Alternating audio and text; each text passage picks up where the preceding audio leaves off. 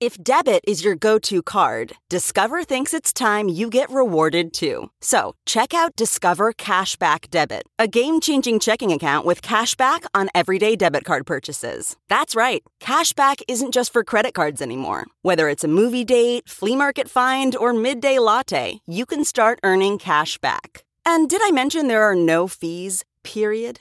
Check out transaction eligibility and terms at discover.com slash cashback debit. Discover Bank member FDIC.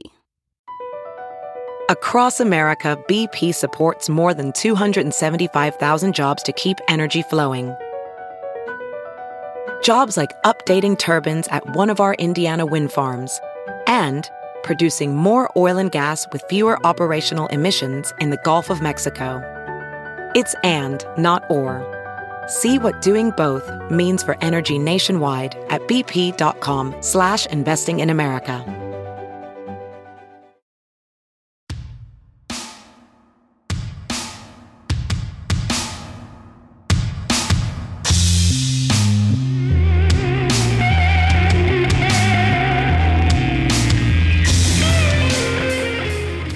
Hey, it's George Chen, and you're listening to Subdoc, a show where we talk to our friends from the world of entertainment about their favorite documentaries. Today, we're talking about It Came from Aquarius Records with the director, Kenneth Thomas, and a few of the subjects of the documentary. Screening at film festivals right now, the doc chronicles a nearly 50 year old record store that grew internationally as ambassador of Bay Area music curation. We follow the owners, Windy Chien, Andy Connors, and Alan Horrocks, as they navigate the changing world of music streaming, gentrification in San Francisco, and struggling to keep their ideals alive. Along the way, there's interviews with Matt Groening, Aaron Turner, Wayne Coyne of the Flaming Lips, Liz Harris, Howie Klein, and many more. Kenneth Thomas lives in Los Angeles and made a documentary called Blood, Sweat, and Vinyl DIY in the 21st Century, as well as a film about the band Old Man Gloom. We're also joined by three of the past owners of Aquarius Records Windy, Alan, and Andy, joining us from San Francisco. And here's our conversation. We're starting. I'm going to introduce everyone on the show. Uh, first up, we got the filmmaker, Kenneth Thomas. Uh, introduce yourself, Ken. Hello, my name is Kenneth Thomas, and I am the filmmaker of this movie we're going to be talking about today. It came from Aquarius Records. Actually, I am the producer, director, camera operator, editor, sound designer, color corrector of this movie. It came from Aquarius Records. Don't bury the lead on the color correcting. That's a big. That's a big gig. The color. Cor- It is I a wish I could be color correcting. Uh, it was, uh, yeah, it was, it was, it was quite you lovely. can be color corrected. that voice right there. Let's introduce. It's Andy Connors, one of the former co-owners of Aquarius Records, Hi, everybody. and uh, his past and current coworker, also uh, Alan Horrocks, Hello. and That's me. Then the uh, past owner of Aquarius and uh, current knot maker and uh, author. Give it up for Windy Chien. And by knot maker, you mean that she is a maker of knots, not that she's not a maker. Well, we really call ourselves not tires. I'm a tire. Okay, But not a a tire. not- nautist. a nautist, a naughtiest. Notter. We're- and he is the naughtiest. No, so I didn't go to the screening. You guys had one screening in San Francisco, right? Is that at the uh was it SF Doc Fest? Is that what it was? SF Doc Fest at, the the Roxy. Roxy, on uh, Friday night. I think it was just, yeah. I think Your, your, was your absence was noticed. I was gonna say because I am in the I am in the film very I have two brief scenes in this film. Shout out to to me. I get a I get a point every time uh it's it's mentioned. But yeah, um this is a is a film about Aquarius Records. Uh you you three of you you owned this store at different points in time. Uh Ken, how did you when did you decide this is a thing you're gonna start filming or or, or thinking about? Uh, I believe it was suggested to me by Andy and or Alan. I don't know who suggested it first, but I had made two other music related documentaries. Uh, one called Blood, Sweat, and Vinyl, and one called "Here's a Gift for You," a film about Old Man Gloom, uh, which is about a band I discovered at Aquarius Records. And the first documentary, I can honestly say, every single band in that one I also discovered at Aquarius Records. And Andy was in both of those documentaries. Alan was in one of them. So at some point, somebody said, You should just make a documentary about the store. Mm. and a light bulb went off in my head. Like, yes. And it could be the Aquarius trilogy. So And- this is the third piece in the Aquarius trilogy. And you made a film about a bunch of record labels before. Is that, that that's what you're referencing? Yeah, that's Blood, Sweat, and Vinyl. Uh, that's the name of that one. And uh, yeah, it was about, I focused on Hydra Head Records, bands like Isis and Pelican, um, Neurot Recordings, Neurosis being the big band, the big band from that one. And then Constellation Records, like Oh, yeah. Godspeed You Black Emperor, Do Make Say Think, things like that. Yes. And Carla Bozulich uh, also Oh, on that label. Yeah, yeah, she's in that as well. Um, with a really rip roaring performance from one of her albums. uh, With uh, I actually got her with Ava Mendoza on oh, guitar. nice. when she was briefly in the band. So I was very happy to get that in the movie. A lot of people have been briefly in that band. I was Yeah. briefly in that band for one show at the Eagle. I was in really? in What did you do? I played guitar and in Evangelista for one show at the Eagle. And Holy I think the amount of money I got, I bought an external hard drive. I'm like, I need to do something with this money. Oh, I'll buy an external hard drive. This is how I'm gonna store all my future podcast work. And you also made the Sad Vicious documentary, which is right. Did you make the Sad Vicious documentary? Oh, yes, that's right. Yeah. So Sad Vicious is featured heavily in the Old Man Gloom documentary that I Okay. mentioned um, because Aaron Turner, the singer of Old Man Gloom and Isis, is really, really good friends with Scott Vermeer from um, Sad Vicious. So Yeah. that's how I met Sad Vicious. And then from there, they're like, we want to do a tour documentary. So yeah, myself and Scott kind of helmed and and Stu as well helmed basically uh it was a co-production I like that. Sad you- this is doc. something so obscure that you you three don't know what we're talking about. Sad Vicious. no, let's just talk about sad vicious for the rest of it. They would I love know what he's talking about. I was just surprised that he forgot that he made it. Just made so many documentaries, you know. Can't keep I, track. I, I'm actually blocking it out because it's the only movie Ken's made without me. So doesn't even count for me. it's it is it is it is quasi fictional, so it doesn't quite fit into the oeuvre. Unless it unless it was Alan, I'd like to go on record and say that Alan and I did not suggest making a movie about Aquarius. what? That is true. We did not. Yeah. Did you it's Ken's, it was Ken's. to do It was? Ken's idea. No, Yeah. Ken came to us and said, I want to make a movie about Aquarius. I never would Hmm. have I felt it. like it was mentioned in passing, kind breaking of like uh, news. breaking news here on the pod. This is I mean, again. I'm glad I'm glad he did it, but it definitely wasn't our idea. well, I will say that you might be right. And, and, uh, and if I am right, it, I'm right in the sense that I feel like it's possible it was mentioned in passing. Like you're here all the time. Why don't you just make a movie about the store? Almost kind of it's like a sort of like a one off, sort of like whatever. What's this guy with the camera always hang out in the store for? And then it was just like, oh, wait a minute. That's possible that happened. Yeah, that is possible. Um, I was gonna ask about the the the chunk of time that involves all you guys. I know that period personally from being around from the '90s till now.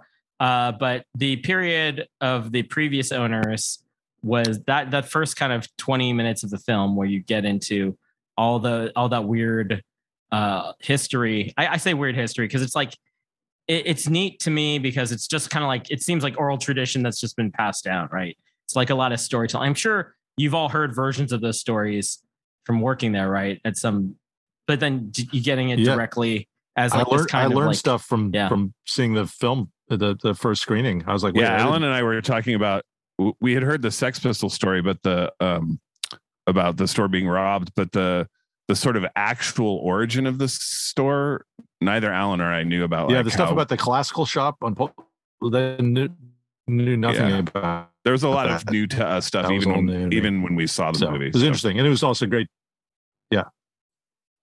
Um Yeah, and That's what I'm saying. yeah uh And it was like it's probably half the movie, not just the first twenty minutes. I'd say. I I, yeah, I, I I think it's yeah well Ken would know how much It's of it actually is. uh, it's the first 31 minutes of the movie. Okay.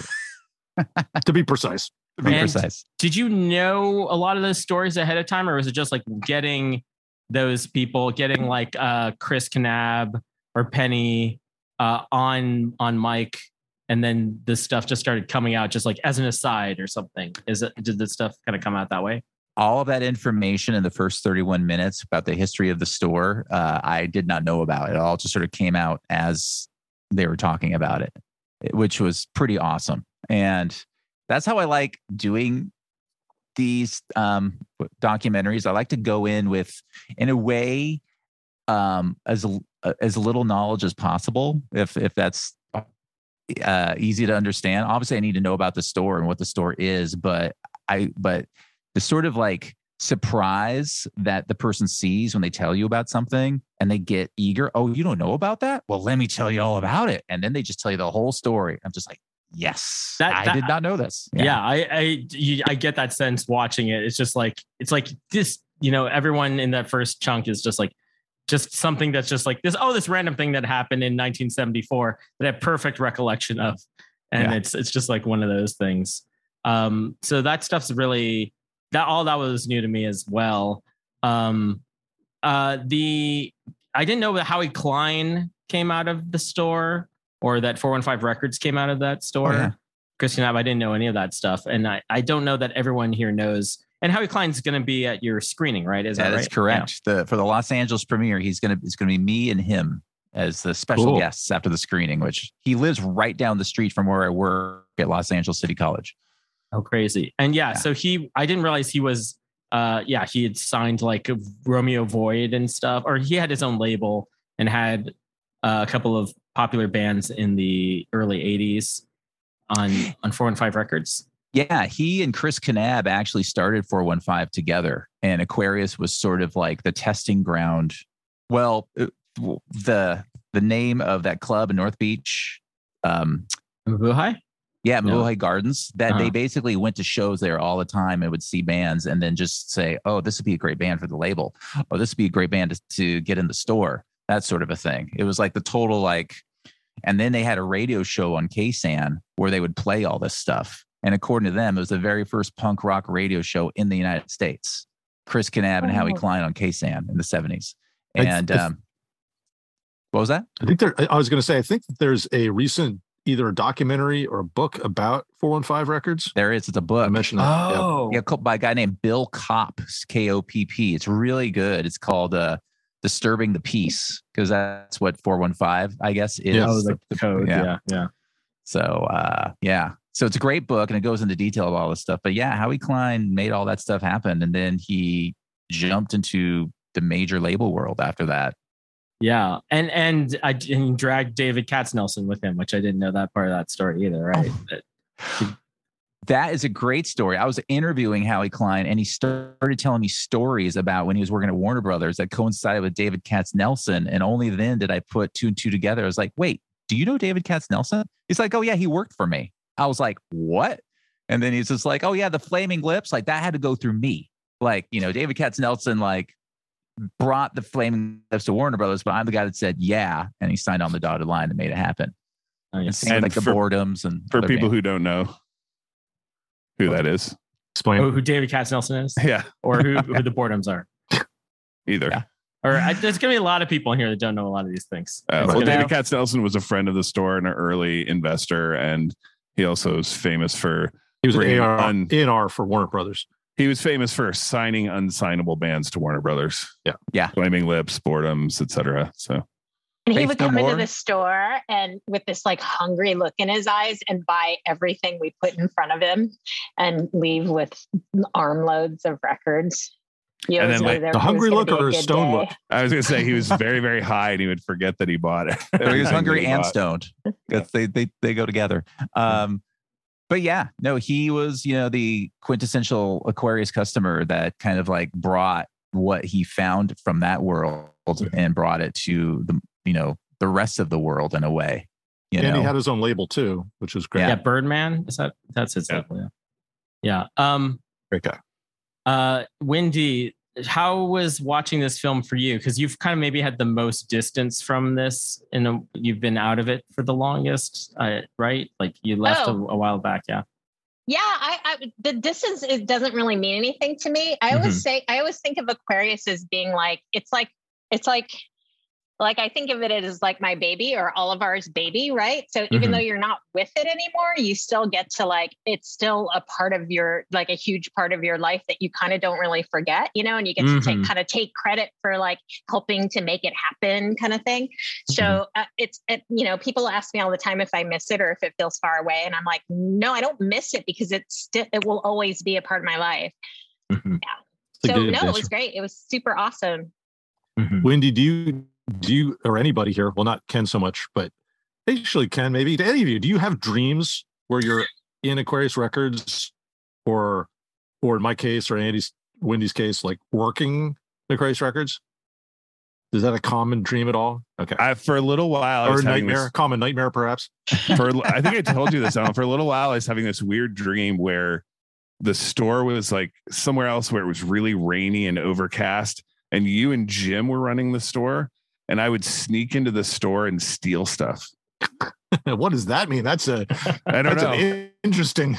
But I would be a lot, like- a lot to I would- unpack there. well, we'd be talking, and I'd be like st- st- sticking stuff in a bag, and then you'd be looking at me, and I'd be super nervous, and I'm like, "Ooh, can Alan tell that I just stole a bunch of records?" And I'd be like, "Okay, guys, I gotta go." so hmm. I love it. Interesting. Uh, yeah.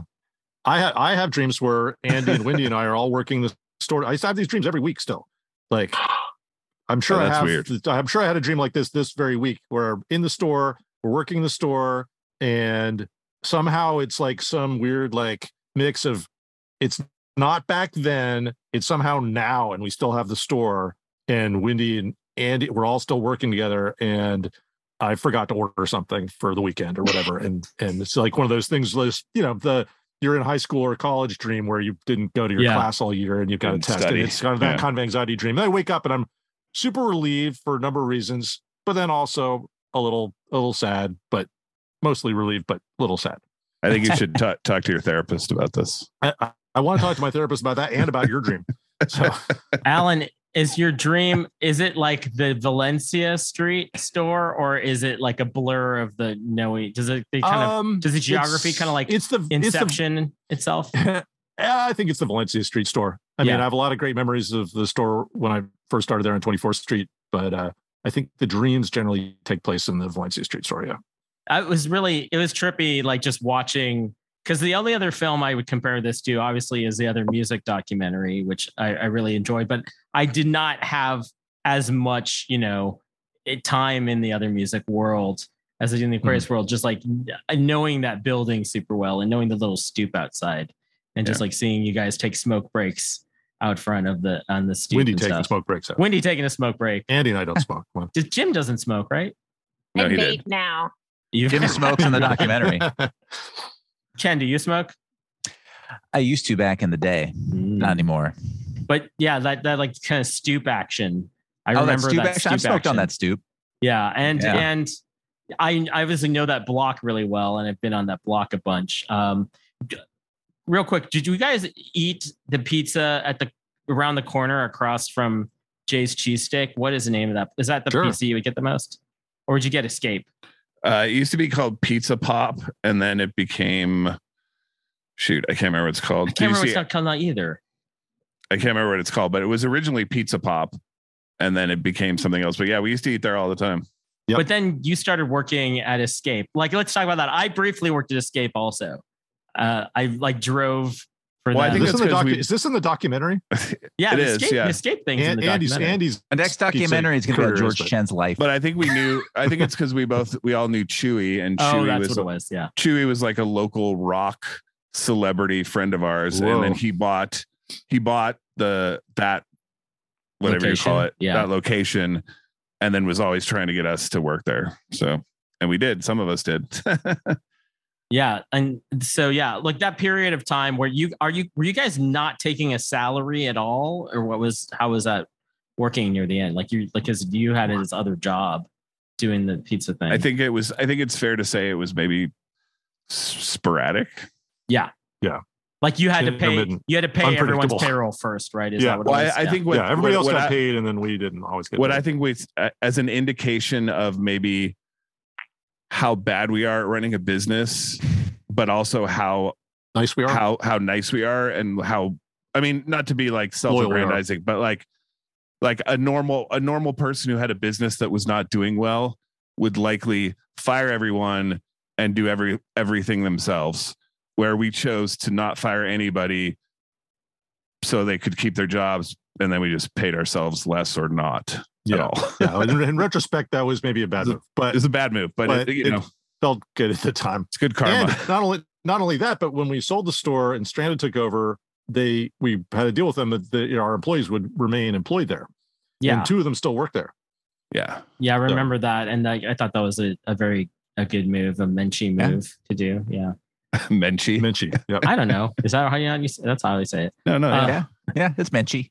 Uh, so along the lines of like we we now have like this uh, sort of illustrated story of the Sex Pistols robbery. Uh, each of you have you probably have uh, a story that you would sort of encapsulate uh, as like you know your quote like just like some kind of folklore that kind of uh, you have about the store. Some weird incident that's happened. Do you each have one of those? When we were having a busy day, we would take the 20s out of the cash register or 50s if there were any and um, and put them in a safe in the back so that there wasn't that much cash in the re- cash register in case anything happened. So because it had been so busy, nobody had dropped the money in the back. Bruce and Chris and I were standing there going, oh, wow, that was so exciting. Oh, man, we just sold all those records and waiting for everybody to leave. And so there was one straggling guy, and I said, Come on, we, we got to close up the store. And he comes up to the counter and he pulls out a gun. A big old gun. I pulled up the tray where we kept the bigger bills and I was separating all the checks. I didn't want him to take the checks. And he was like, Give me the money, give me the money. And so I put all the money in the bag and then got back on the ground, on the floor. He takes all the money from the Sex Pistols, you know, extravaganza sale of their first album from England. And, uh, and he said, if anybody gets up and tries to get me, I'm gonna blow your, my buddies out there, we're gonna blow your brains out. And so I was like crawling to the back of the store to call out cops, and Chris was like hanging onto my ankle. No, don't get up, don't get up. And so I had to go to a police lineup and um, spotted them. So I had them ask everybody who was in the police lineup to say, What time do you close? And give me the money. And so when it got to him, it was like, Yeah, that's the guy. When I got home that night and I got over the, the jitters, you know, of having a gun in your face, uh, I had to think, is this an omen? Am I not supposed to be involved with punk rock? you know, is it, you know, was- I mean, you think everything, right? But um, that was the debut of the Sex Pistols album in San Francisco. Ah, ha, ha. Ever get the feeling you've been cheated? Good night.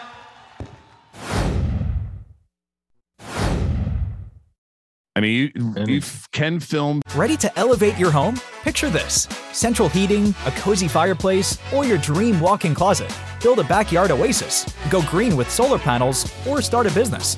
It's all possible with Figure's home equity line of credit. Unlock up to $400,000. Apply online in five minutes. Funding in as little as five days. Head to figure.com and transform your home. Figure Lending LLC, DBA Figure, Equal Opportunity Lender, NMLS 1717824. Terms and conditions apply. Visit figure.com for more information. For licensing information, go to www.nmlsconsumeraccess.org. Hey, it's Kaley Cuoco for Priceline. Ready to go to your happy place for a happy price? Well, why didn't you say so? Just download the Priceline app right now and save up to 60% on hotels. So, whether it's Cousin Kevin's Kazoo concert in Kansas City, go Kevin, or Becky's Bachelorette Bash in Bermuda, you never have to miss a trip ever again. So, download the Priceline app today. Your savings are waiting. Go to your happy place for a happy price. Go to your happy price, Priceline. the the flaming lips in store which i thought was kind of crazy when they were they Oh came my in God. with those these giant chocolate skulls that they were selling for like two or three hundred dollars and and we had like a line like not even exaggerating like all the way down the block to like Yeah. boogaloo it was crazy Yeah, to the, get- the, yeah. the crazy thing i remember that's more like crime oriented is do you remember that that like gangbanger was being chased by the cops and he like ran into the store into the back room and then into the alley and we were like ah what do we do like that was super freaky oh i I, know think he might have been being chased by some other gang. Yeah. Actually, I don't know there was No. any cops involved. I think the scariest thing was, and I almost forgot, but I had this on my desk is, you know, we were at the bottom of Hill Street, like that we were right across Valencia Street from Hill Street. And at one point, something happened and a truck lost its brakes and came down, flipped over, slid across Valencia Street, knocked over the park parking meter and stopped like an inch from the glass window. Oh my god! And so there's just this truck, like the front of a truck against our store. And so on on my desk, I had pieces of the like truck, like as a souvenir. That was really scary. You remember that? When did that happen? Like, what year was that? Oh, I have no idea. Wow. It was after I I, was. left. I know. I know. It wasn't there the day it happened though. But yeah, that was really scary. That is nuts. Wow. Wasn't there? yeah, I don't think we had. We didn't have a lot of like. We never really got robbed, or we never got. No. Well, there was um, that funny story that I wasn't there for it that day, but it, it originated from when we were in Noe Valley when um, Revolver Records got robbed. Revolver was a local distributor and their warehouse got robbed. Um, Mm-hmm. This was when their warehouse was in the Bay Shore when they Oh, yeah. were first starting out, right? Mhm. And so, um, and then the the thief came to to hawk all of the records at Aquarius, and we and I guess it was John Arnold, I think, maybe a- a former coworker of ours.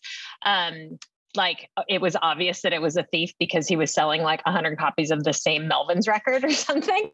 Oh my god. And so then they they made Good a job, date dude. for the next day for the for the thief to come back and get paid. And the guys from Revolver came and the the the Melvins came as muscle. The to kind of Melvins? muscle the- yeah, as muscle. And um and yeah, they got all their records back. But I wasn't there for it. So I know That that, is so it cool. happened. that It's is so apoc- cool. They agreed to do that. It's an apocryphal story. but that was like uh yeah, we had remarkably few like brushes with crime or were victims of like, you know, bad things were things were different in the seventies. Apparently, Yeah, according to the we're guys, part of the gentrification where there's less less crime. Yeah, I yeah, also think to be to be brutally honest, now that it's been long enough, we didn't really How much to had a- steal? well, we didn't really pay much attention to it. Like we had a very primitive theft system where we just took the CDs out. So I and you know we had that we had boxes and boxes in the back of like cases without CDs, which I presume and and CDs without cases. yeah, there I was some presume a there lot was of some people shoplifting occasionally. stole stuff, but we didn't really. It wasn't a big deal. We didn't pay attention to it, and we didn't have like a alarm on the door or anything. We sort of just like Yeah. Mm. did what we could. We were It- kind of even from the beginning. I don't think we we have we never even when we were doing great, we never had tons of money, so we never had or time. You know, we never were like let's close the store and fix everything. We were just Yeah. like you know but surviving and making sure everybody got their records and No- so Yeah. Yeah, No we one kept ever the baseball ran, bat behind the counter. We never had to use it. Right. no. Um, No one ever ran after someone down the street like they used to do at Rasputin's. Like they'd chase someone out of the store back in the day. oh wow. If I don't they, think if they, so. If they would try to, yeah, we had a crazy something. person come in the store once and take off their clothes. It was that Remember one that, time, Andy? Alan. Is that just that one time I did that? Yeah, Uh, I yeah remember two times. Jim, then, Two times. And Huh? of course, there's the famous time where Jim wouldn't let Anthony Kiedis use the bathroom. yes, I was gonna say you got to tell I that never story. heard that. Jim Jim kicked him out because he thought he was like a junkie or something. And we're Yeah, like, which is- didn't know he was, right? he kind of was, but I was like, Do you know who that was? He's like, I have no idea who that was. I'm like, that was Anthony Kiedis. yeah, he Oh. wanted I- to use the bathroom, and Jim's like, "No, Yeah. we don't let the public use." the Oh, and then there's the time. There's the time where Alan got in an argument with John Zorn. Thanks about- to Windy. Windy maybe Wait, get an argument did John Zorn. kind of picked the fight, but Alan Yeah. sort of took it up, and it was like whether John's music belonged in jazz or an experimental, and Alan and John Wait, Zorn got into Yeah, it. John he came Zorn- in. John Zorn was in the store, and he was complaining that his music was in the jazz section and on the experimental section. And Windy's like, "Well, Alan over there put it in the, the jazz section." something, something like that. You didn't say it like that, Windy, but but point is, she would like, you know, put Was it on that me. the truth?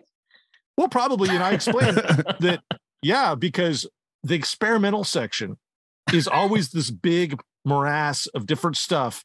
And I my my feeling was if you could find any excuse to take something out of the experimental section, put it in a different bin in the store, that was probably a good move because otherwise it was just this jumble of all kinds of different things. The experimental means anything. So John Zorn, dude's playing a saxophone. Yeah, That's jazz. Saxophone Put is what it comes down to. Put it in the How about jazz the sa- section, there's right? a saxophone. John. Zorn didn't buy that argument, so you know we had a difference of opinion, and uh, you know that's we, Oh. we, haven't, we haven't we haven't we haven't spoken since. Oh my god. He should Brutal. have been happy that we had like a little name card for him and like a whole Yeah, like we put all his shit into that section. Not every artist's got a name card. Also, did you just say that I had a crush on him? Because that's not true. no, I- no, we- He no one said said that. that. No one said that. no, it's, That Okay, sounds heard- like I a heard little. that. Oh, No, a I little, fr- that. little Freudian slip there. No, no.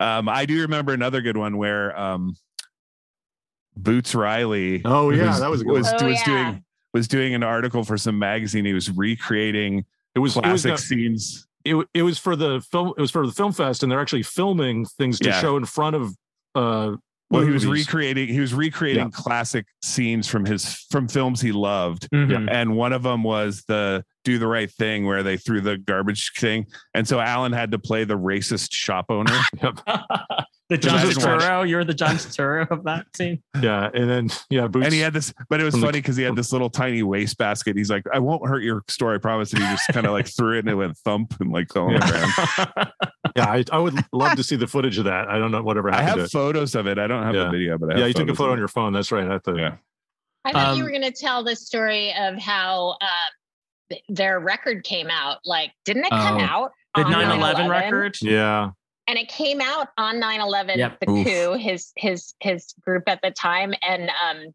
they you know the al- the infamous album cover of it that's Oh, so yeah. crazy and so they they recalled it right or they they Yeah, they- released it with a different album cover but then he gave us like hundreds of copies of the original and so Yeah. when someone bought the cover we would bought the album we would give them a copy of the original sleeve with the um twin towers on it Yeah. Whoa. Great. See, that's Great. local community right there. Wow. and then Uh, i think most of my rest most of the rest of the memories i think are, are like for me would probably be in stores you know Yeah, I was gonna ask. Like, so there's a reference to the Flaming Lips ones. What are do each of you have like a couple of in stores that you remember as being your favorite? Well, I have this. I have a really amazing photo from when Elliott Smith played in the store, and I think it's Windy, Elizabeth, and Cup all next to each other on the counter, like crying, like totally just like maybe it wasn't you, but there's like When all you're like this. vigorously shaking your head. all No. like this. It's super. Aww. Yeah, Elliott Smith. There's the coup. I may have cried Oh, during there's the. I Oh, may there have is. cried at the Neutral Milk Hotel in store. That would be one of my favorites. That one and the Dirty Wow. Three in store were my Oof. favorite. And the Olivia Tremor Control was a good one. And the Apples in Stereo was Okay, really yeah, good. so many good in stores Yeah, I Uh, mean, there's. I I I don't even think we ever made a Gun like Mountain Boys in store that was a good one Oh, Scud Scud Mountain Mountain Boys. Boys. But I don't think we ever, and we had uh Yo La Tengo did like three or four, and Nada Surf did one, and I just Jonathan Richman did three or Oh, that was a- and that he would he would he so would good. jump up on our counter and Oh uh, my god. prance. just yeah, we should try to Oh my God, that's so cool. unaccompanied not just singing just no nothing just on the amazing such a performer we should really try to come up with a comprehensive list because I always try and then I remember other ones that you know. what's So- the first one you ever saw Oh, well, I Or- remember Sol- Souled American was a big one too. They were the, their first show in like 30 years or something. yeah but the like in stores up at the uh, 24th street shop Couch. there's like neutral milk hotel Oh, we were having much weirder ones up there because it was couch. yeah couch i remember couch i I, remember I, um, I did go to one of the f- first the first one I Godspeed, ever you know, saw. um uh Gosma Copilot, I believe, did it in store up there. Um, Oh, and Good Horsey. Good Horsey. I went uh, to refrigerator. refrigerator. Uh-huh. Yeah. Oh, refrigerator. Yeah. Yeah. I think I was probably like one of nine people there or something. I can't remember. I think that that was a that was the first Aquarius had this had definitely had like we were really tight with the, the sort of shrimper scene. Yeah. Mhm. So with like Mountain Goats and Franklin Bruno and all that, and then later it was like the Flying Nun New Zealand scene, and then so I think there was we definitely sort of became the go-to for all the little like micro scenes that people love that were often hard to find in the United States. I Yeah. think. Mhm. And that fits in a lot with how I don't how how you all first found out about Aquarius Records, because none of us were there at the beginning, so we all found out about it somehow, and then some of us wound up working there. I Yeah. learned about Aquarius Records before I moved to San Francisco from um, reading about probably an in-store performance in like an interview with a band in Bananafish magazine. So it was Hmm. probably some shrimper band or something that had, and they mentioned, oh, we did this in store at Aquarius Records or something. And I was like, oh, and I moved to San Francisco. I'm going to check out the shop. And I remember going there the first time I went there, not knowing my way around San Francisco, walking there from Market Street, being like, well, it says it's on whatever, like the cross street, and going up this damn huge hill and down another hill is like not the way to go to get there. And showing up in the like, man, this is a really small store. And but uh but but loving it and uh and meeting Carl, who was working at the time, and then uh eventually ending up working there. So it's totally worth and and getting hired. Yeah. to be my boss when I was out of town. Right. Let's not forget right. that. Yeah. I came back and Alan was my boss. That was very upsetting. You mean it was I mean, it was very exciting. That's what I meant. exactly. I just worked across the street. I worked at Holey Bagel across the street because I was Oh. like touring all the time. So I had, you know, rock band jobs that I could just quit and and then I would just go to Aquarius every single day after work and hang out until I got hired. yeah this is a lot like i like the thing with lost weekend too is like basically all these musicians worked there because they were so flexible and because it was Yeah. owned by a Mm. musician you kind of was very flexible about the uh the working hours um Actually, I, I- don't thi- I- I, when don't I think I was- know how Windy found Aquarius. Oh, I was working at um, Rainbow Records, which was like a franchise, and I worked at like two of their branches in San Francisco. Um, I think because Tower wasn't hiring when I first moved here in 1989, so I like worked at stores, and then um, I think I had a friend at Aquarius, and that's how I heard they were hiring, and so I went in and they gave me the job, and I went home and bought a bottle of champagne. So that was like in '89 or 90 or 91 or something. Yeah and they're But used um oh yeah you know, sorry. we didn't hire we didn't necessarily like hire people because um like uh, like musician jobs because of the flexible schedule part of it or anything. Like I remember when I was hiring people when I hired Alan and did I hire you, Andy? I Yeah. did, right? Mhm. Like when I it was because I could see that there, like the store had blind spots um, in terms of genres and music that we like wanted to like be on top of and like be the spot for it. And we, I couldn't, you know, so like Andy would come in and talk about metal, and I didn't know what black metal was at the time, and it was super early days for that. And I could, it was clear that he just knew everything there was to know about it. Um, so that would be like why we hired him, and we hired Jim because of his of like you know techno and electronic music background. So that's why we hired people. And it, it turns out that like some of those people were also musicians, but everyone was just so cool and super passionate about the music. So, and so it ended up that we had a like really well-rounded staff when you looked at the whole, like everybody together. Yeah, and, and the you guys, uh, the film talks a lot about the newsletter and like Windy, like you sort of like innovated like a- a content management system basically for for reviews and for uh audio samples that you guys were very early on having audio samples for records Oh yeah, they did real audio. yeah Back in the days like, of real audio. out. yeah the m3u files and stuff like that yeah, 64k quality. I think way in the beginning, you know. Hey, what do you what do you want for free samples, Ken? I love it. No, I love it. It's just a, I- it's, I've kind of reminisce about that. No, I mean we had now. people. I mean that was kind of the ritual. But when you talk to people about their Aquarius, like what they miss about Aquarius, they miss it's either Friday night or Saturday morning. They would be eating or drinking or smoking pot. They would just spend the whole time reading reviews and listening to all the sound samples. Hell yeah, dude. like it was very it. much a ritual for like hundreds of people, and it was it was kind of cool, you know. Like like reading it alone would be really fun, but actually being able to read it and hear all the bits and pieces of the stuff you're reading about, like Justin, you know how Justin talks about in the movie where we got him to buy that record that he ended up hating. Yeah. But Alan and I are like, this is the best record of all time. You have to buy it. And then he's like, oh, I, why did I buy this stupid thing?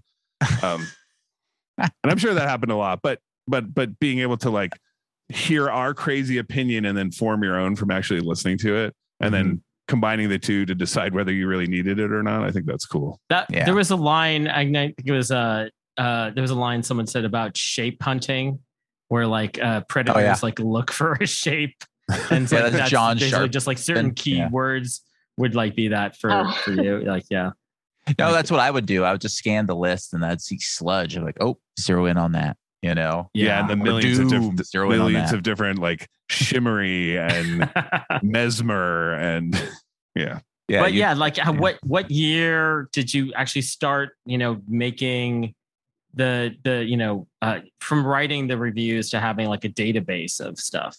Like was the date The- that the happened first early one on? was like in 92 or something maybe 90 mm, it was before i did lollapalooza and i did lollapalooza in 92 so yeah it was right before that um, was when we started the list. But i, I want to say that we didn't actually start a database for it until close to when we moved to um, to valencia street.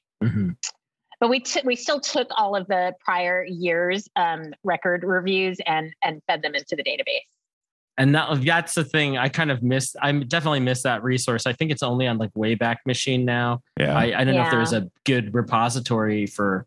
We had that. I still, I still Oh. go to it all the time on Yeah. Wayback Machine or Yeah, archive.org. And but the only annoying thing is that you can't search. So you have Right. to like Oh, you have to know which Yeah. which week it was or what. I it mean, I have a copy of the database, the Uh-huh. FileMaker file for the Ooh. database, which is huge. But we had a customer, we had a customer make a little interface, but it was kind of slow to go through. Sure. Yeah. Uh, But my question is when I know it was probably a gradual process, but when did like I was looking at the old, you know, like list 12 and list 15, where the review literally said new record from Stereolab. That was the whole review. Like, at what point did that turn into like 10,000 words? I know, I know. I'm After partially you to- started writing reviews, I know I'm to blame, but like, yeah. it's it's it feels it feels like I had never written a review that short, but I know we did in the beginning where we're like, you did, you know, two sentence reviews, It and was then we just mission sort creep. of grew and grew and grew. Yeah, it's just so nice that that happened you know that it happened that way like it i feel like it happened naturally. First we were just like oh let's give the kind of information that someone who knows this band might you know they might be they might be excited that they have a second album out kind of thing. Or maybe we'll just say a couple of words about the genre or whatever. But i think we got so much um, positive feedback from describing things and telling people why we thought it was good and our like our personal thoughts about it not just the facts about the record that someone would need to know in order to buy it right so we started talking Right. about how we felt about it and and we got so much positive feedback that i guess we just kept doing it and then and then i was like and then we'll tape them to all the records we'll tape we'll print out all the reviews and then i made a handwriting font for each Yeah, person the in font. the The store font. Yeah. yeah so that cool. was super fun and so the whole point was to make it as personal as possible well what's more personal than writing it in your own handwriting kind of thing mm. like your own review in your own handwriting It's like yeah, it's like it's your it's like a craft project kind of too, like just cutting Oh, yeah. out the, the reviews. So that's a Well, continued. that became like that literally became like one of the biggest full time jobs at Aquarius when you were working the counter was Yep. the was the Making taking tags. the tags off things you sell, putting them on things that you got in, having all the like the box of a hundred records that we just got in, going through the alphabetized list of tags and finding them and putting them on. right. everything. The, have to have And- the tag filing system, right? We had a Oh, tag we had, we filing system. boxes and boxes, Yeah. like alphabetized. and then every every other week when the list came out, someone had to print out all the reviews and make a hundred make, more. make all these tags to put on the on the releases in the store. So yeah, a lot of It was work. greatly appreciated. it did not go unnoticed. No, it was great. It was funny too. I think this got mentioned in the um, movie too. But I, you know, I was touring a lot during a lot of this time, and I would come across record stores in Europe where they would have tags on their records, and I'd be like, "We wrote that. Like that's my review." And I'd be like, "Hey," and they'd be like, "Oh, we love Aquarius." And I'm like, "Oh, that's Yep. that's Like, yeah, you sure cool, love us a lot, don't you? Like, Yeah. But that happened three or four times where I saw like people just like took our reviews and put them on records, and I'm like, eh, Yep. guess that's cool. Yep. Do you, And s- uh, Still, for- you know, buy something and find like, oh, the blurb on here on the on the you know the sticker or whatever is from Aquarius. I mean, Oh, I think you have some like very specific things. Like it's the most anyone's ever written about like a CDR that came out in like Oh, yeah. 2006. So Maybe the only it's res- the only source of thing. Yeah. yeah. Well, I mean, honestly, when you know when people ask like why Aquarius was special, I do think that there were like, you know, there are different chronicles, uh, like I was saying about scenes, but also eras like the CD CDR era. Yep. Mhm. Like the customers who were interested in that found us, and we were already loving that kind of music. It was just a new format, and so like all the New Zealand stuff and Birchville Cat, Cat Motel and all that stuff, we we were really the maybe not the only place to buy it, but the only place to learn about it if you had never heard it before. Mhm. and then like discover that you love this new thing and then want to buy them all. Um, which I thought was cool. One of the one of the things that made it special to me, I think. And Hmm. and both Andy and Alan, you both do radio shows now, right? Or like they're not terrestrial radio; they are. Uh, it's like a streaming uh Yeah, on, type on thing. Gimme Gimme Metal. Is the yeah. And I do the- one I do another one in in Europe on uh repeater radio too. Oh, we- yeah, like we- it's a separate, I- and that's just like a separate. You you do two different shows. Andy Yeah. does two different shows. because doing one gonna- f- one for free isn't enough, so I just do it for free.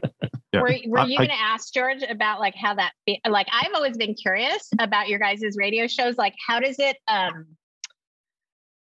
like you're doing it for the same reason right that we were at Aquarius but uh, Yeah. Yeah. what does it feel like in terms of like connection to the musicians that are making music and connection with the audience I think is the it similar they have a really the, the one thing Aquarius sort of predated in a way was we you know we did the list and the list definitely had a social component but it was only this sort of once removed interaction like we had a social interaction with people reading the list and ordering records but they've done a really good job at least at gimme with like a big big part you know all the shows are pre-recorded so as a dj you have nothing to do but be in the chat Yeah, so that's the talk- live aspect of it. and talk with the listeners. oh Yeah. So, you know, because if you were actually DJing, there's no way you could also Right. chat. Yeah. So, so I've, you know, I've made friends like we, a lot of people listen to both me and Alan's, same people listen to Yeah. both our shows, but like we have a, we have regular listeners in New Zealand and in, in, uh, Australia Alaska, and all kinds of places. Australia. Yeah. And so it's really fun because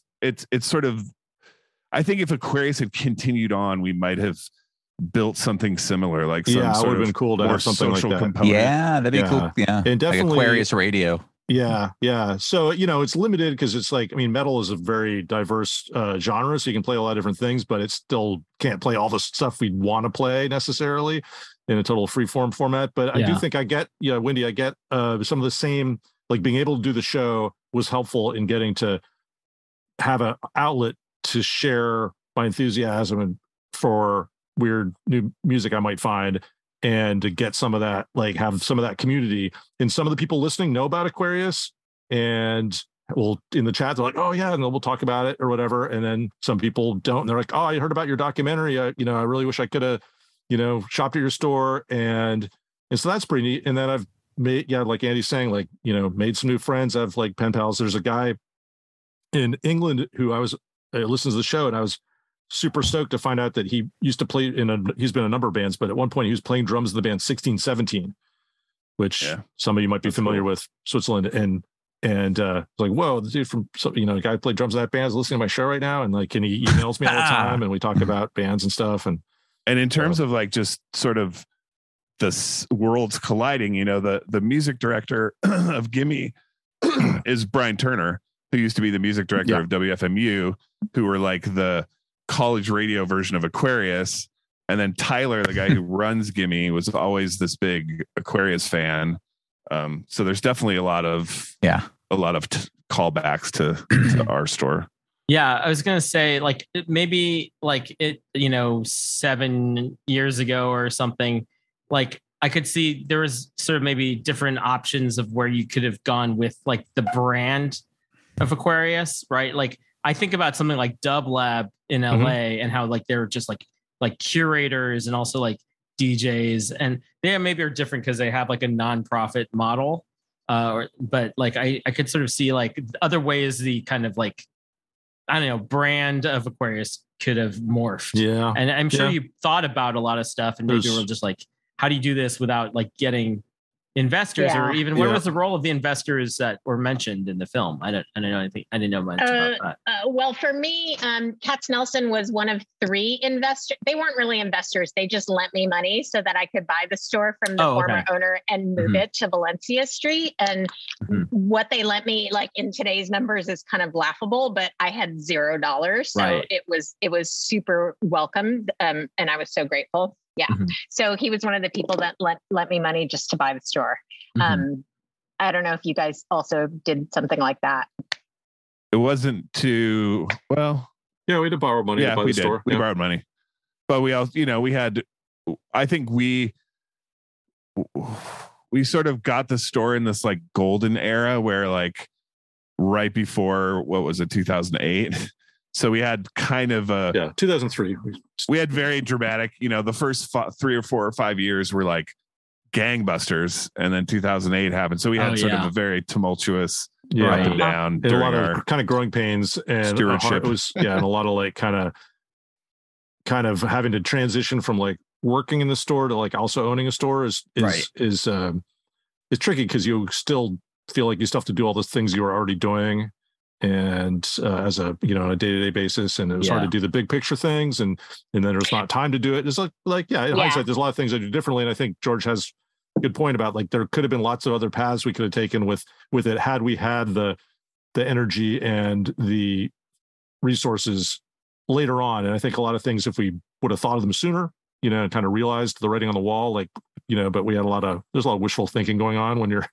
Right. I think this one, one frustration was that a lot of stuff that a lot of the stuff like a lot of the way we ran the store was just because that's how we did it when she got the store you know like like we sort of inherited Yeah.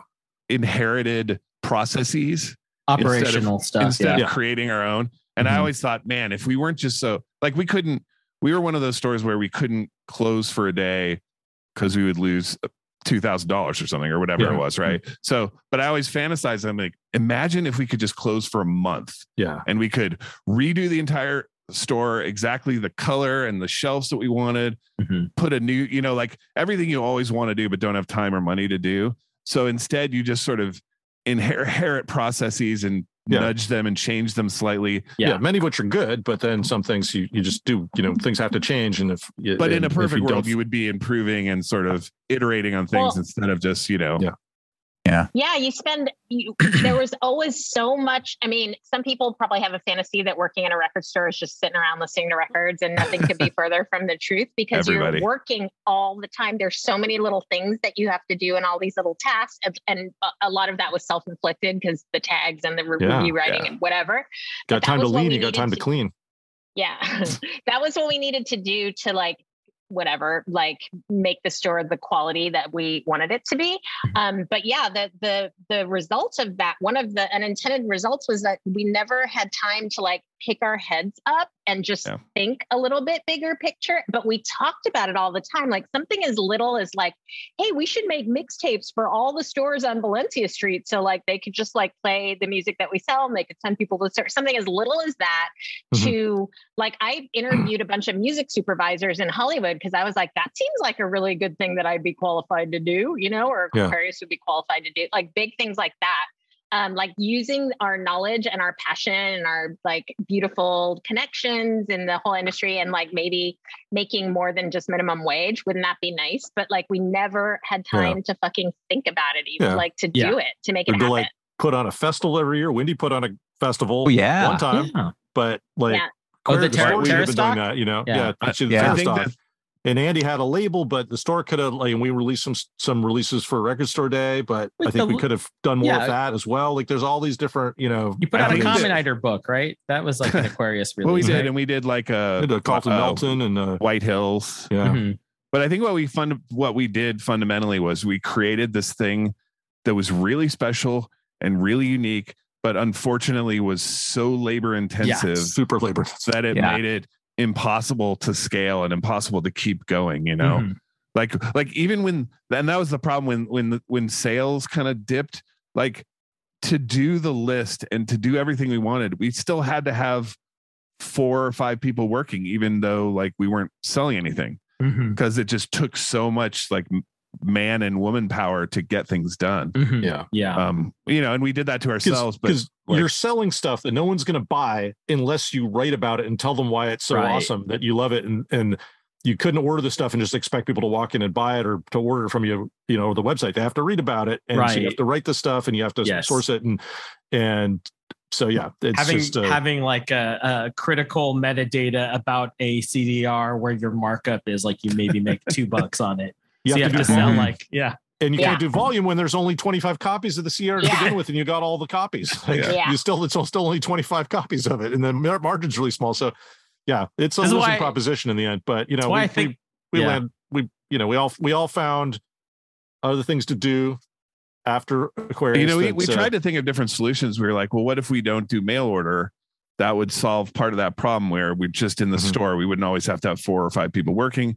But the mail order and the international reach is kind of what made it so cool. Yeah, you had to keep that going. Or Yeah. could we? And do the opposite, I, where we Al only and I talked order. about closing the store and having a mail order. But then, then I Mhm. think people aren't as interested in ordering from a place if they don't have it in their mind, even though they're never going to go there. But they can imagine that there's this physical place with these people in it that they could someday they could imagine aspire to to, to visiting, and you have more cachet and everything if you have that. So I, I, think love it would've that lo- idea. It would have but lost it- something too. I love that idea, but in retrospect, probably Might have been a good idea.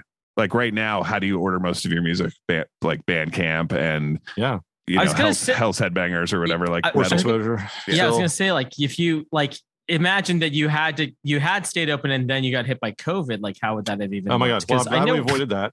Yeah, oh, Revolver, I think, had a Yeah. good. Yeah. Yeah, they their their mail order went up during COVID. and I think even their their retail sale, their wholesale sales might have gone up. But like I can't. Yeah, my sister also had a retail has a retail store, and she had a retail store on Valencia Street for a long time. So I've heard a lot of these similar Mhm. things of like you are just so bogged down in your operational stuff that you can't like rethink what you're doing. Yeah. Yeah, it some would point. not have been fun. So And George, you and I can relate to like, you know, George put out my band's first record, which was like made, recorded, made, released all right during in the middle of COVID. the pandemic, where people aren't going to record stores. and There's there like, no live shows. there's Yeah. no live Yeah. shows. What are you gonna do with so it's so I can't even imagine it if we were trying to run a store. And I know, you know, we all know so many stores that we love or stores in our neighborhood that are not there because of COVID. So Yeah. hmm I mean, Yeah. I, I mean, yeah, I I think. Go ahead. Oh, I was gonna say like it, it's cool because the film is sort of like you get to experience all the community stuff and like that. that I was there that day. Your film that uh that anniversary in 2015. Uh, Mhm. that was a really. I remember that being a really fun time and being like, yeah, I wish it was Mhm. like this every every Yeah. weekend. I wish it was record store day every every Yeah. weekend, which Yeah. it just isn't. And um, and then a lot of stores actually don't like record store day because you get stuck with Let's- a bod- bunch of stock. maybe we should you get into that move. subject. This, but yeah, this could We don't very have to easily talk about that. we have a couple Yeah. hours to Hey, this you could know what? dissolve. Yeah. I thought I'd end on a bummer. No, um, No. no, no. I mean, I think you get to see the community stuff and the connections you guys have made, and like, you know, like I feel like my whole experience of living in the Bay Area would be totally different if you guys weren't there too. And like, I just, Oh. you know, learned so much from being around you guys, and I think Ken really kind of captured like that. That you know, I don't think it's like all nostalgia because it just feels like you know this community kind of is still there, and there's like you know, it's just like the enthusiasm is still there but it Mhm. is like it is just like San Francisco's changed. Obviously, there's other documentaries about gentrification in San Francisco and and how unaffordable it's become. Yeah. But it just is like, yeah, it's like you know, it's just kind of a bygone era. I mean, there's a time when everything hap- cool happened in North Beach, and Yeah. I was never around for any of that. Like nothing cool ever happened in North Beach since I've lived here. You know, so. Um, it's things just kind of go through these weird cycles. I think everything's probably happening in the East Bay now. That's Mhm. just my sense from being well an that's East Bay what i like yeah that's what i like so much about um, ken's movie was that you know we all all of us here on this podcast like understand like the the venn diagram of like all the different communities that overlapped with aquarius like as one you know hub of that like beautiful network of communities. Um, we all know about that but nobody had ever really documented it or like put it into one place. Um, and not only the, the communities that we were involved with but through time you know since the 70s like to to make like this beautiful um sphere or just the, you know to really capture that was like such a beautiful thing that you did ken Huh, thanks. I mean, it was Yeah. definitely a challenge, and um, I don't know. I thought- I worked with this guy that said, "Hey, man, if you don't document it, it didn't happen." Which I sort of take to heart with these things that I make documentaries about because they they tend to be things that you know are under the radar or underground or or or independent record labels and record stores, and we know about it, and the people who love the lists know about it but uh, I feel like it, if there's not some sort of appreciative filmic document about it, then it's almost kind of like it's you know it happened, but hopefully people in the future will watch it and go, oh wow, that's cool. People would go to record stores and buy stuff and talk to people and get recommendations from someone standing right in front of your face. That's that's a novel idea. You know, it's and Yeah, that's what I it's loved about that store. It's beautiful. And like it, as with you coming in at the tail end of the history of Aquarius Records um, and and and wrapping that up and documenting it, like you then become a part of that history and you've become a part of like all of our collective story of the store. Oh yeah. tell- you know, another reason why that's valuable is like I, I sort of, you know, Alan and I work at the same place, but somehow, somehow I've lucked into, not that we don't both like enjoy our jobs, but for me personally, I lucked into this situation where my job is actually still helping artists. Like that's hmm. something that I've always done and wanted to do. And I don't think I would stay at Pandora if I didn't, if that wasn't the thrust of my job. But so I, I travel a lot and I speak to artists. And because of Aquarius and music and stuff, I'm not just there being like, hey, Pandora is cool. I'm always like, let's talk about Bandcamp. Let me tell you about touring. Let me teach you how to make t-shirts. And like, it's very organic. But the last few times I was speaking to artists, two different times, I was like talking about things you could do. And I was like, yeah, you know, you could just make, make a seven inch and no one in the room knew what a seven inch was. Yeah. and then I was talking to another group of artists and I was like, yeah, and you know, you'd find this band that's very similar to you and you guys could do a split together. And they're like, what's a split? And I'm like, oh, God. a collab. That would be a Wow. collab. Yeah. It's a collab. Yeah, they could do I a might have said They could do a feature. seven inch, and there I was like, oh god. But I, but you know, like it's interesting too because I, I it makes me curious about like what what shape or form Aquarius would have taken if it had made it to 2022 when like the world is more sort of TikTok and streaming and et cetera, et cetera. Like I think there's still obviously always going to be people who are nerdy and want to buy objects, but I think there are going to be and there are developing ways to sort of tie all that together you know to Yeah. streaming and playlists and physical and et cetera and i think we i think we could have been a great part of it but i think we had just Yeah. We had burned out. plans at one time to start a download store. Yeah i I remember never that. got off the ground, that's but that can, that's also in the other music and that documentary. would They have kinda that would have been about you know that would have point, too. you know in the long run that would have not helped. But yeah but an But- Aquarius streaming service though Yeah. would be cool. I think that one of the things that um, endures in all of us that um, y- y- in all of us, all of us, all of us here, um, and something that I learned from the experience at Aquarius, it, and and it's it's this attitude that I think we all still carry with us, which is that you know somebody who makes a record makes music who creates art in their bedroom in a very very like you know humble way and like has the courage to put that out into the world like we we want to pay attention to that. We know that that art has value. It doesn't matter what fucking label it's on if it's on a label at all who released it or Mhm. who made it. Um like that kind of care and attention and valuing seemingly small things that aren't very small is uh, is an attitude that I I think of every day and I'm I'm sure that you know clearly Andy does and I'm sure Alan does too and all of you guys if I Yeah. could just like for an ex- give an example for a second like all the so I make art out of knots now, which is like the weirdest thing in the world, and who would ever do such a stupid thing, right? Quote unquote. But people ask me all the time, like, how, you know, do you miss Aquarius or like, how does that, how did that affect what you do now kind of thing? And I'm like, there's a clear line because we would sell records like of music by elephants in Thailand or like a musician with Down syndrome from Argentina, or like um, a policeman from Ethiopia in 1974. Like we would, we valued all of that and we wanted to listen to it. Um, and so for me, like no matter how esoteric the thing you're into or the thing you're making is, if you if you do it with a lot of passion and heart that and put it out into the world, it will find an audience. And I'm finding that with my art now, even though I'm not you know directly making music or anything but it's this attitude that i bring to seemingly small esoteric Mhm. things and knowing that they have value And I honestly think That's Windy, awesome. you were like you really spearheaded this idea of, you know, like now you think now you take it for granted that no matter what you like, there's a thousand people somewhere on the internet that like the same thing. yeah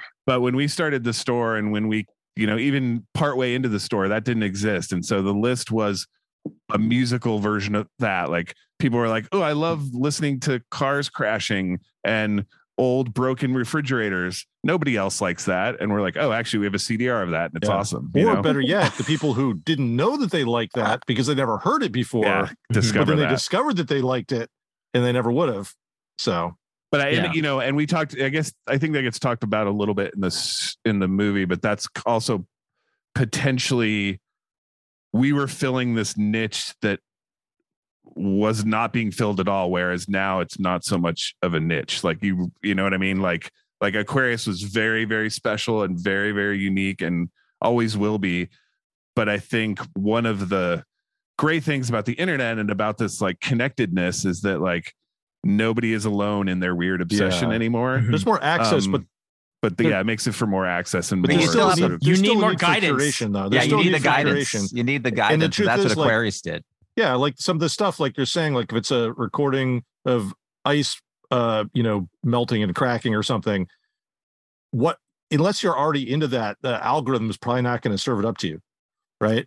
And but you could come into aquarius and be like wow what's this that's playing? Or like i'm interested in this thing and then and then you know you would read about it well we write about it in a very you know genuine enthusiastic way it would get you intrigued and you'd give it a chance and you might discover something new. And and and even though you know Andy and I work in a place that does, you know, it's there's a lot of discovery you can do with a uh, with a streaming service, but you still have to work at it a little bit, and otherwise, you know, you know, and, and you can find all kinds of things just going down YouTube rabbit holes and stuff like that. But no, the world has always helps when people can also, you know, have a I have a think- human who's the world has always benefit benefited from curation for sure. Like there's too much too much of everything to Mhm. take it all in and to parse it in a way that's Yeah. effective and having a, a guide who really cares and loves what they're Mhm. talking about will always be valuable. and and, know? and lots of people can offer curation and i mean that's what you know you read zines and everything else but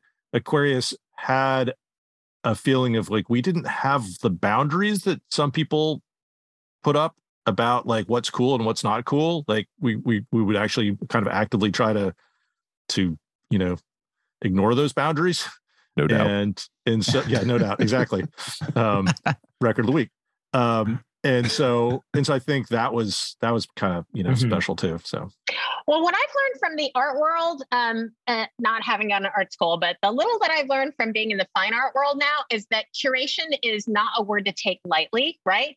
Curation is um, it's serious business, and not everybody can do it. Curation is not like throwing a bunch of songs onto a Spotify playlist and going like Windy's mix Mhm. or Yeah. whatever.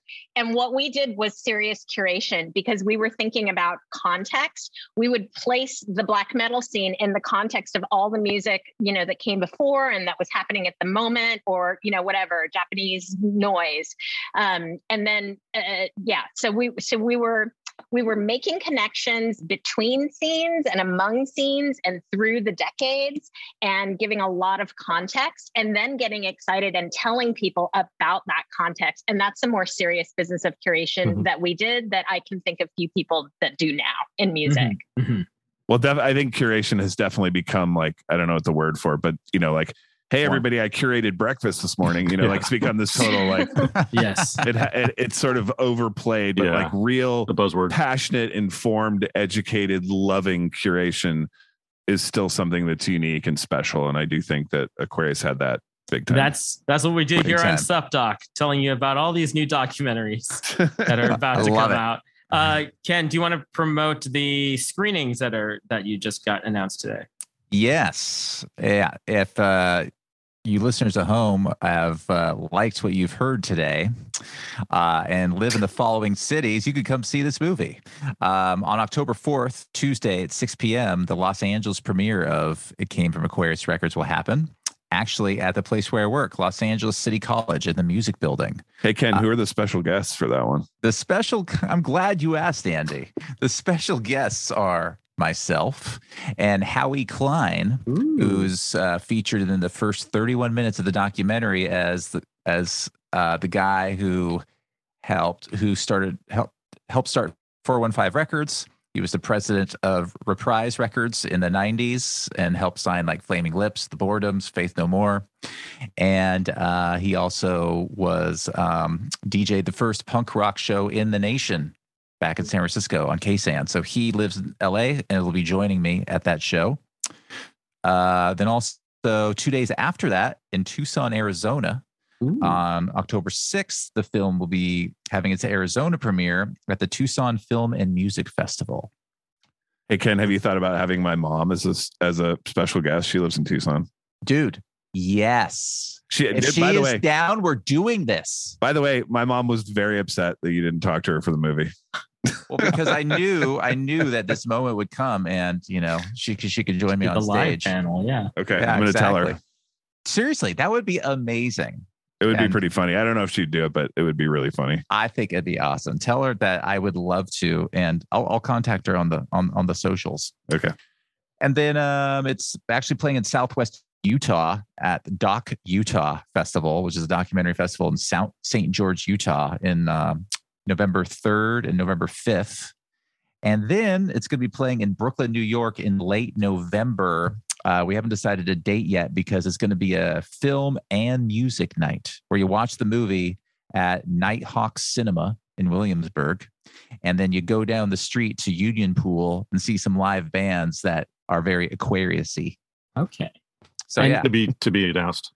Yeah, and, to and be announced. Yeah, we're trying to um, coordinate the the film screening night and the mu- live music night. They both have to be on nights where nothing's going on in those two venues, and that's the hard part. what's But- the, what's the website where our listeners can find you or some socials you've got going for the film? Oh, yes. So uh, if you want more information about these screenings and just about the film in general, you can go to my website, which is www.thescourge.com, T H E S C O U R G E dot com. Um, it's a reference to the movie Dead Man. For those that know, there's a there's a scene where Iggy Pop and Billy Bob Thornton sit around a fire, and, and Billy Bob Thornton says, "What's a scourge?" and it's it's a really funny scene. I was like, that'll be the name of my production company.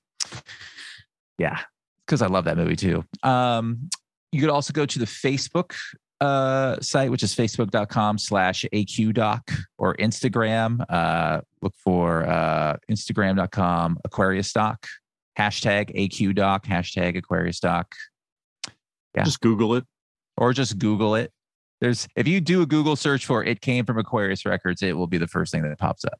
And There's um, also a, there's also a really good uh, Instagram Aquarius RIP, which is where I've been posting Yeah. oh, old flyers and uh, Nice. in-store stuff and photos from back in the day. So nice. Yeah. And Andy, you also have a band you want to promote your band.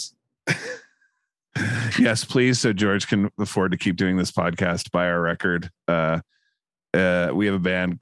Uh, actually, me and Mark, who used to work at uh, Aquarius, have a have a band called My Heart and Inverted Flame. And George put out our first record. Uh, the title's too long, so I don't even remember what it is. Um, but it's on uh, Zum, which is an awesome record label. And we're actually talking to Ken about maybe even playing the premiere in New York. Yeah. Um, and then both Alan and I have radio shows. My radio show on Gimme is called Battle Flutes and Sideways Skulls, which was on KUSF for years before it turned into a metal show. Um, and then I do another show on repeater radio in the UK called Castle Weather. And Ooh, my show on Castle Gimme, Weather. Castle Weather. My show on Gimme is called By This Wax I Rule, and that's on Mondays. Which is ironic because Alan does not listen to Wax. Right. He's got a giant CD tower, the uh, Look at this CD background. wall behind him. But I don't I know why know. he doesn't call it by this CD I rule. By this plastic, I rule. Work. The pun doesn't work. And then um, Windy, you had a book that came out, The Year of Knots, and you're you're showing in art shows all the time. Uh, would- what's your website that people should check out? Oh, you can just Google my name, Windy Okay. Chien. Yeah. Yeah. I'm most active on Instagram. And then yeah, I- and Ken, you've got your yes, we already announced the AQ doc. George, tell us about your uh, your, Yeah. your websites. Oh well, I just did launch my new podcast, which is very much like the Conet Project, because it's me reading a bunch of numbers to help you fall asleep. It's called the PieCast. You just type in the symbol for pi and cast. So this podcast wasn't to help people fall asleep. Stay out of the way. Inadvertently, this is just like this is the intentional fall asleep podcast. I was gonna say like if if AQ is around, I'm sure you would have an ASMR section. There Your would oh, be voice But he did have an ASMR section, basically. Like Oh. Yeah, we kind of did essentially. just didn't didn't call it that. What was that? What was that section called? Found, Found sounds. sounds, Found and sounds, field yeah. recordings. I mean, if, if if the sounds of deers fucking or the squeaking of bats slowed down, made you sleepy, then yeah, we did have that. Yep. Oh, was it Matt gave you brain Groening? Had, was it Matt Groening had the the animal sound slowed down record? Yeah, birds bird song slowed down. He Oh, loves what that is he gonna? Is he? Might he show up at the uh the the uh Yeah, LA you should ask Matt when you're in LA LA. thing? You know what? That's uh that's it. You know what? I'm gonna send an email out right when this podcast is done. Hell yeah! Hell that yeah. would be awesome. I'm glad I could help with that. Yeah. All right. Thanks so much, guys. Uh, it's great film. And uh, eventually, uh, hopefully, we'll, there'll be another way to watch it online for people that aren't in these cities. And That you'll is- have to that is the follow. Ken's website. Oh, and I hate to say that. this. I hate to say this out loud, but I'm going to do it because it'll force Alan and I to Oh. get our shit together. But there is an Aquarius book Ooh. coming someday Nice. Yep. that will include thousands of reviews, lots of photos. Uh, it just requires Alan and I. Yeah. And, And there may also person. be there might Yeah. also be a, Huh? a Andy and Alan podcast. Oh yeah, that's also in the works. Dude. But I would definitely the the Aquarius book is something we've been talking about for a while, and we actually it was part of our agreement with Stranded when they bought Aquarius is that we were still going to do this book and use all our reviews. And the best part is that every book will come with an actual Aquarius tag that was in the store. Oh, Oh, my awesome. god. So- oh my god. Oh my god! That's awesome. Can I? You heard can, it here can one first. choose their tag, Right here. or is it first. totally random? Um, It would be random. It'll be random, but we'll probably recognize names and maybe be a little, uh, s- you know, Ooh. pick Yes. pick something you like. Yeah. So, but yeah, but don't hold your breath. So so so Turge or Turge or I'm sorry Turje in Norway, he'll get the Neko Case tag. That's right. For sure. Yeah. Right. Okay. Thanks everyone for taking time out of your schedule to do this. Uh, Thank you, George. Thanks so much. Thanks, George. Uh, thanks, Ken, for making the film. Uh, Oh, we'll thank you. See you all Thank later. Ken. thank you, Windy, Alan, Andy, Ken Thomas. We should do this more often. It's fun. Yeah. Yeah. Another 25 years. We'll do another one.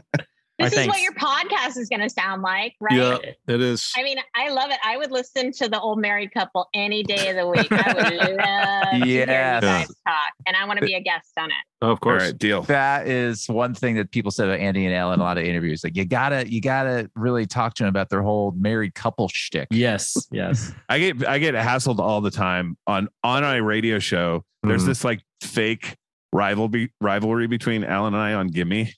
He, he started before me too, so I'm always like, "Oh, I'm going to catch up to Alan. I'm going to get Alan." And blah, blah. And in the chat, people are always like, "When is that podcast going to happen? When is that podcast?" I'm like, "All right, Make that content. Make that Yeah. content, guys. Yeah, People we did a it. show. We did a couple shows together on on Gimme, and people people did enjoy that. Yeah, they were pretty funny. There was plenty of bickering. You got, yeah. I, I love that you work together still, and Yeah. to this day. All right, thanks everyone. Thanks for listening. You can find out more about Subdoc at subdocpodcast.com. Our theme music was written by David Siegel, and our executive producer is Will Scoville. Our associate producer is Nick Coltis, and our editor is Karen Hogg. Donate to the show through our Patreon page, patreon.com slash subdocpodcast. If you want to help out in other ways, please share this show with a friend. Join the Doc Talk and check out our hot takes, pictures, and videos on Twitter, Instagram, and YouTube. We're SubDoc Podcast on all those platforms. Don't forget to rate, review, and follow on Apple Podcasts. Find Paco and George's comedy gigs on the About Us page on our site. SubDoc is by Doc fans for Doc fans. So if you want to advertise, got a film, or opinions to share, hit us up. We'd love to hear from you and what you're docking out on. Email us at subdocpodcast at gmail.com.